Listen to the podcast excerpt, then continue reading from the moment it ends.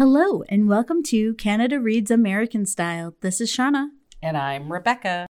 We have a special discussion with our friend from Nova Scotia, Larissa. And she and I both read The Break by Katherena Vermette, and we want to discuss it. So, Larissa, I'm going to let you start with some impressions of the story. Sure. So, hi again, everyone. I'm really excited to be back to be discussing The Break, which was actually a book club pick for me. And it just so happened to also be on your list, Rebecca, for books you wanted to read. And it was a 2017 Canada Read selection. So it kind of fit in with everything else. So I'm really happy that I'm happy to have read it and then also have the space to discuss it because it's a bit of a a story that you almost need to talk about after because there's so much in it. Uh, did you, did you find that? I felt like as I was going, I was like, oh, good. I'm glad I'm going to get to discuss this. Yeah, and Uh, it's funny because so you had not read it before. So when it was on Canada Reads before, you had not read it, correct? I did. I didn't. No. Okay. Well, and the reason and the reason I decided to read it was because when we did the interview with Ali Hassan, he said if there was a book, we asked him if there was a book he could defend, which one would it be? And he said The Break. So I actually looked it up and then I was happy to see that it was on our uh, in our ebook selection, so I was able to read it like right after he said it. And yeah, I agree. There is a lot. This is a this this prompts a lot of questions and discussion. I think. Yeah, I would totally agree. So to answer your question on the impression of the book, I I it's hard to say I really enjoyed the book, but I did. Like I think it was a really powerful story and I think it was a really important story. And I really did I'm happy that I read it, but none of it was like enjoyable in the way you'd think of something being enjoyable. But I think it was so important. It brought a lot of stuff to light, I think, and brought attention to a lot of stuff. And I thought it was really interesting actually because it's also centered around a Métis family and it has a lot to do with intergenerational trauma, which was a very big theme in From the Ashes, which was one of this year's Canada Read selections, and he is also Métis. So I thought that was really interesting, having seen his perspective, having read that book, and then seeing this, seeing the perspective in this book. Yeah, eh, that's actually a really, really good point. I don't know that I would have connected the dots on that with uh, From the Ashes, but and I have to say, when I started reading it, I wanted to know what the if the break was real, and so I'm a geography major. That was my education, and I went back and I looked it up, and it was wild because I actually I looked at the streets that she had named in the book, and it appears it's all real, and I was able to literally see that break and then see the hydro towers. And I wa- I looked at it like in Google Earth and I could literally see everything that she described and it just added a weird chill to reading the whole thing. It felt it made it feel so much more real to know that those were real streets, real neighborhoods, the break exists, those hydro towers were there. So it put me really into the story even more, I think, than the average book would. And that was, it was kind of chilling in a way to recognize all of that. That I didn't realize that it was all a real place. That is really interesting. Yeah, because literally she talked about the streets that they went down. You could you could basically map where they were walking on the streets. And I want to read more about the author's point of view because I don't know. Was it based on like stories that she grew up with? I mean, like literally like real people? that she kind of crafted out of that? It makes me wonder about that. It does. That it, it I I'm willing to bet that if the stories themselves aren't like f- directly from experiences that people she knows that they're close enough to what is really happening in the communities that they they come from somewhere real. Yeah and actually this is that's a really good segue for me to just quickly mention that this is about a group of really strong indigenous women who have all experienced their own trauma. And that is a very unfortunately very a very real issue here in Canada. And I'm possibly in the United States as well but I'm only aware of the of the issue here in Canada. Missing and murdered indigenous women they are it, it's a crime they are crimes that are really um, prevalent and not necessarily even decreasing. And there have been recently, I believe it was Trudeau, but it may have been our prime minister before Trudeau, put out an inquiry on the state of what is happening in these communities and with law enforcement and all of these things. Why are these crimes, uh, which result in, you know, sexual assault, people going missing, people being murdered, women from these indigenous communities. The inquiry report has been released, and I was able to find it online, and I have sent it to you. And I, am going to ask that you please share it within the description of this podcast. But there was also, when I was looking for it, I found a CBC article, and the article was some statements on this issue, but it had, I believe it was about 250 profiles of real women who have gone missing or are murdered, were murdered and it, it has their pictures and their profiles and like they're real people and these are their stories and i just found that really powerful when i came across it this weekend doing research to do this podcast with you because i really felt like they were so well represented in this book the break to then have something from actual like real these are the women that this has happened to to also be able to share. Does that make sense? Yeah, I you know I was aware of it. Uh, I mean, I because I know there's the acronym of Murdered and Missing Indigenous Women and Girls. I know there's that long acronym that you see often, and I was aware of it. But you know, a few years ago, and I don't remember the name of the movie, but there was a movie that was done that I actually saw, and it was about a, a woman and indigenous woman who was murdered, and and basically how it's kind of and, it, and the whoever directed it that was specifically i can't remember if it was a man or woman now but that was the point that they wanted to make was this is something that continues to happen. It's i mean it's I, I i'm not saying that it doesn't happen here but maybe we just don't put a name to it. It happens but we don't put a, a formal name to it. But in canada i've even listened to some podcasts about missing and murdered women and it's just yeah, you just think to yourself, like, what is what is happening, and why aren't they?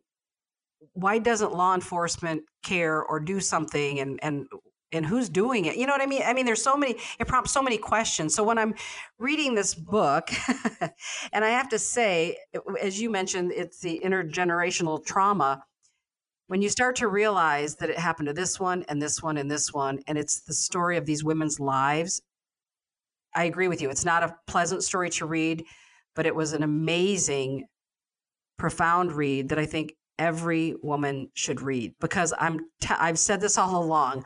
Everybody has a story, and whether it's trauma to you specifically, or someone that you know, or someone in your family, every family has faced things like this. And I just think when you recognize yourself or others you're close to in this in in books, that's when it makes it more powerful, and it makes you feel like you aren't sort of on an island. You know. Mm-hmm. Yeah. I do have a couple of questions, and I wanted to see, get your take on it because this is exactly the reason why I love to read with other people because I come across something that I'm not sure about, and I want someone to help me with the answers. So, one of the things I noticed in the book, and this is just sort of a functional part of the story, but or aspect of the story, but I noticed that Lou and Kookom, or, or, her, or her name is Flora. Yeah, Flora. Lou and Flora. This is my, I guarantee this is my question as well. This is my one thing. Yeah, and Rain. Yep. Yeah, they all were in first person, and it was Rain as well. So what? What? Like, why? Why do you? Why do you think that? I don't know. I actually thought about that for like a week after I finished this, and it's really interesting. I just read a different book. I just finished another book, and it's the same eh, same sort of thing where it's like multi points of view and there's one person who's in first person and everybody else is in third person but that one was really clear as to why like once i got to the end i was like oh okay this is the reason. But then i was like but if that's the reason here why did it happen in the break? I think that i know i feel like i know why rain was in the first person and i feel like that's because she starts off each part with like her beyond the grave like it's like she's talking to someone else. Yeah. But but Lou and Flora weren't talking to someone else and I don't know why because I thought like even if it was just Flora, it's her family. Like it's her whole downline of family. Right. Except for a few other except for like Tommy and Phoenix.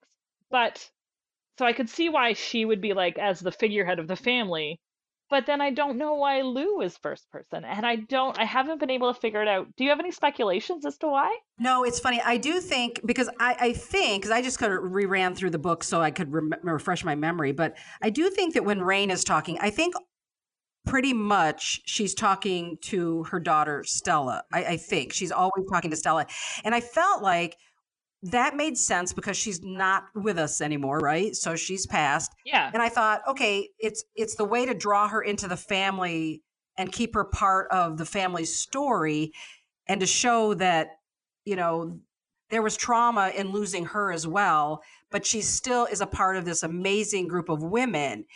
But yeah, and, and I agree. I agree too that I think Flora it made it made sense because, as you said, she's the matriarch and she sort of winds up the story at the end but why Lou and not Paul, for example? Like I didn't, I didn't, I just don't get it. I'm not sure. And then, like, I feel like if it was Lou, then then why not Emily? And why?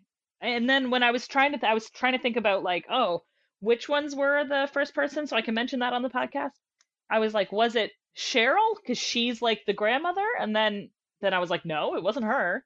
So I don't I don't know why she was the first person uh, narrator. And I, I definitely want to go back and see if if uh, the author mentions that. And I, it's funny because Sean and I were talking and and we were saying, well, who else do we want to invite to chat with us? And and I will say that we have another one coming up that we're pretty excited about. But I I do kind of want to see if I can reach out to Katherena Vermette because I would really love to, if I can't find the answer. I really hope that w- she will talk with us and we can yeah. find out from you know from her directly because I think that would be important. But that would be amazing. So, did you have any other question, or was that your main question? That was my main question. That was that was the thing that really left me wondering after the fact. So here's the other thing I wanted to talk about because I really sometimes struggle with strong okay this sounds really really bad so i'm going to try and say it so i don't sound like a monster. I sometimes really struggle with really strong women when men are really marginalized to the point where i mean i think it's real. I think it's again it's the trauma that all these women suffered at the hands of men well, not always, but some of them were female. But anyway, I, I, think about my own family. I always think about this because I came, I come from a long line of really strong women, but men are often have been marginalized in my own family. And so I read this book in a in a slightly different way because in a number of cases, and I wish I had marked it down because of course I didn't at the time, they actually make comments that allude to the fact that men aren't necessary and I and I always think, and which made me kind of wonder when Ali Hassan said he would have defended that book. I kind of wanted to get his take on it because, and even like with uh, Paul, she has this really great man in her life. Finally, she's very happy, and then this thing happens with her daughter, and and of course she thinks she suspects it's him, and and she's kind of shutting herself off from him, and then of course Lou and her partner Gabe, you know, he's kind of gone off to his thing. And then of course Cheryl's husband and then Flora's husband. And so in the whole story, men aren't that important and yet Lou has two sons. And I was just thinking I don't know, I str- I sometimes struggle with that. I'm not saying it's not true life. I just feel like sometimes I wonder do strong women sacrifice their existence and having them like men be a more a part of their lives. Okay, so I'm going to stop there and just see if you have any comments about that. I get what you mean. I think though that their hesitance with really putting as much trust in the men that they have in their lives has come from like their childhood experiences and their trauma, especially because they all seemed to have had trauma bef- like before they were even adults then, of course, they lost Rain to the hands of a man who did not get charged. So, for this particular book, I think it, a lot comes down to just like trust based on the experiences they had. That said, though, I really feel like like I didn't I'm I wasn't surprised when they were like, "Oh, maybe it was Pete who did this." And then I I did appreciate how quickly they were like, "No, no, that doesn't make sense. Like he wouldn't have done that." and I think that it I think that by the end of the story, they were more I don't know what the term is, but they were more ex- not accepting, but I think that the experience of what happened to Emily opened Paul up more to Pete and having him there and trusting that he was like quote unquote one of the good ones. I think that unfortunately the community that they came from the the men uh, were they were parts of the they were parts of gangs and they drank and they you know lived in the woods and they, that wasn't the life that they wanted for themselves. And so i think that's where that came from in this particular story. And i also think that it's incredibly ironic that what happened to emily was not at the hands of men. Exactly. right? Like I, there was a statement made there i think because not only I think that uh, it's a lot of it has to do with all of that intergenerational trauma because of what happened to Phoenix's mom at the party while she was there with Lou and Paul and Stella. What happened to her led to Phoenix and led to Phoenix's upbringing, which led which led Phoenix to be a very troubled youth, and and she ended up pregnant herself, which is just going to pass on all of that trauma to her child. And then she was the one who conflicted the pain onto Emily because she felt all that pain herself and but that was none of that had to do with men except at the first point when I can't remember what her name was her mom at the party was assaulted Elsie. I wrote it down. Elsie was her mom. Yeah. Elsie I was going to say Elodie but Elsie yeah so yeah so I think that that I think that was very purposeful especially because the families intersected right like Elsie was Oh, at the yeah. party with Yeah. Stella, Lou, and Paul was assaulted, ended up assaulting her, like one of their children, without really even knowing it, I think. But I think that that was like having that pain be inflicted by another female was again very purposeful. Yeah, and I hadn't really I mean I I mean I thought about it but not as eh, the way in which you just said it is really true. I mean I really love that because it wasn't the trauma wasn't perpetuated by a male, so it, it kind of cut the line right there and just shows that yeah, the the trauma that you know Elsie went through and then Phoenix went through it has to come out somehow. And you know, I, years ago, a million years ago, I was watching this documentary, and it was about a young boy who had been really, really abused in his family's, you know, when he was growing up. And he was just, I mean, he was a little guy, and he was so abused, and then he was killed by his family. And their whole point in the documentary was, you know, in a way, he was lucky to have been so abused and then to have died because they said we have so much sympathy for a child who is abused and dies but that same child who is abused and grows up and kind of becomes a monster we have no sympathy whatsoever. And i just and that i kind of started looking at people who create who cause horrible things to happen to other people. And you know they come from you know horrible situations. They were abused themselves etc it makes me look at them differently. And i almost always think when i read stories about people who are you know bad things happen to them and you look at the one who did it i often think what was his or her life like? And that documentary changed my whole perspective about it because that same little boy that was murdered by his family had he survived we certainly wouldn't have felt the same way about him if he can you know if he kept the cycle of violence in you know going. So I, so that's why when phoenix at first until you know what her story is about her mother you can almost feel like what the hell you know like you, it's really she's such an evil person Yeah. and then you hear her story and all the connections with the family. Oh my gosh, it was amazing. It, it's it's a really uh, it's a really it's an amazing book. I I, I and like you said, I can't. I want to say I love it. I didn't love the what what we have to talk about in discussing it, but it's and it's a it's an amazing read. So Yeah, it's a really well put together, well thought out story.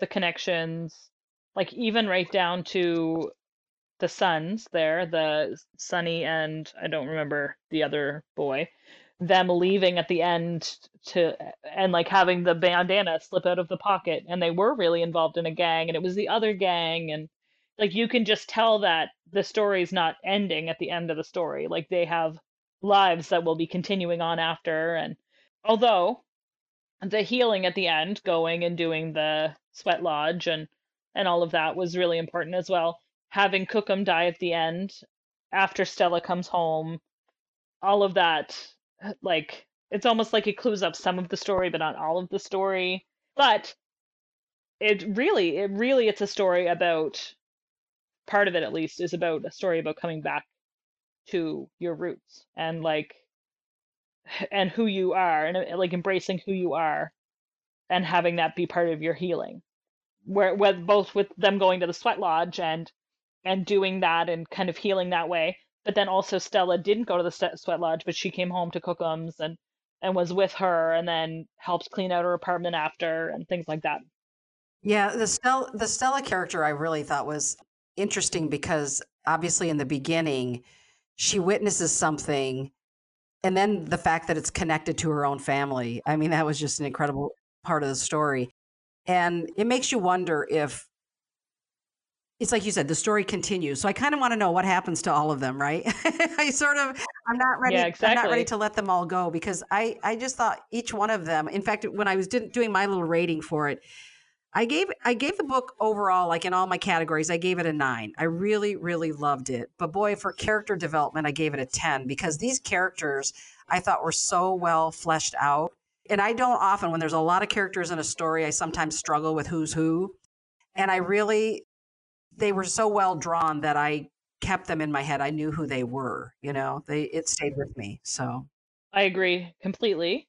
And I thought it was really interesting that Stella was like you said, she witnesses this awful thing happen, ends up being part of her family, but she actually she lost her mom, and so she, I don't think I think that the way the story is kind of told, she didn't experience any sort of assault or abuse or herself, but she kind of experienced it all by proxy and then also had her mother essentially killed by someone and then blamed on her mother but then she tries to she tries to leave and that's why the whole coming home thing is important but she tries to leave even like marries has a family and then also because of where her husband wants to buy the house doesn't really get away from any of it like she physically is still close to it not even that like she needs the connection or she you know is experiencing some some loss of family but she like physically ends up living very close to the community she grew up in. Yeah yeah. Do you think besides the fact that there was a geographical place in it's winnipeg right? I, now i can't remember if that's where it was set. Winnipeg? I'm not sure to be honest. Now i can't remember gosh. Anyway besides the fact that there was this physical area called the break do you think the break the title means anything beyond just that physical space? I hadn't thought about that to be honest. I had just kind of thought about it as the space, that like the area. Yeah, I kind of I was kind of trying to determine whether it was just the you know the space or if it meant something beyond. And I thought I'm not sure if it means, you know, could it mean you know it sort of ends with the family kind of reunited in a way with Stella back with them and and I thought is it sort of a break from what's been going on? Like are they going to now not experience the trauma that they've experienced because even Emily is, you know, as trashed as she was physically, mentally, emotionally, I still felt like she could heal from this. You know what I mean? With the support of all the women in her family, the way they came together to be with each other. You know, I sort of wonder if that if it's like a break from the past like a breaking breaking the cycle. Yeah, breaking the cycle. That's good. Yeah, yeah, that that way. Anyway, I agree that I felt like at the end of the story, I felt like Emily was going to be okay. Like there was hope. Yeah. The story ended with hope for sure. Yeah. Which, considering the con the content, it's, I'm glad it did end yeah. with hope. I was going to say it. It really had to end with some hope. It really did. Yeah, it's true. And that's one of the things I love about strong female characters is that you know that there will be i mean the, the very strength that they possess anyway means they have to be okay and moving forward. You know what I mean? I, I can't, I couldn't handle any kind of a book that didn't express that those strong women would continue to be strong women. Right, exactly. Anything, any other comments about it? Any, any other points that you want to talk about No, or? I don't think so. I think that like my biggest things were just the the first person, third person differences.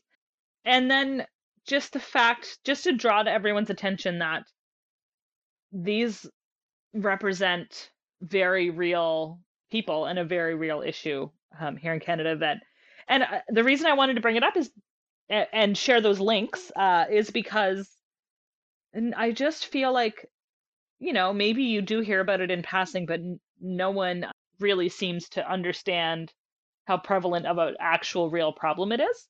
Uh, you might hear it on the news or you know see it on a headline, but or like see even maybe you'll see a picture in someone's front window. I I used to run by a house that had a picture of a woman in their front window, and there was like a plea, like like wishing we had answers, sort of thing, and and there's a the community I grew up in in New Brunswick has a reserve that has a lot of concerning issues that come out of it. I know somebody who works there as a nurse and and these are all very real things that could happen to any of those women on a- any of those times. So just to have just to put out some awareness, I really felt it was important to go along with the story because I feel like if we're not putting out the awareness when we're talking about this book, then we're completely missing the point. I, I think that's perfectly said. I'm not kidding. That's just about as clear as you can be. And I and I'm glad we'll be happy to put those links in there. And uh, and I and I also want to do more research on that myself and and read more about it because yeah, like I said, I was aware of it, but I'm not you know just kind of on a surface level. And I want to do a lot more kind of reading about it to understand more like why it continues to happen and and what's going on with that. It's just it's really I can't even imagine the trauma. And like I said, it's not to say it doesn't happen here, but I don't think in the same way. Certainly, if it if it is, it's not getting the same kind of attention that it does get in Canada. So, but thank you for truly thank you for sharing that. Oh, absolutely.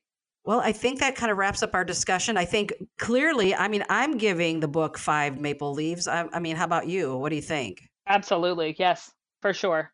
Great. Because I really feel like everyone should read it. I 100 100% agree with you on that. Absolutely. So, well, thank you, Larissa. It's so great to chat with you.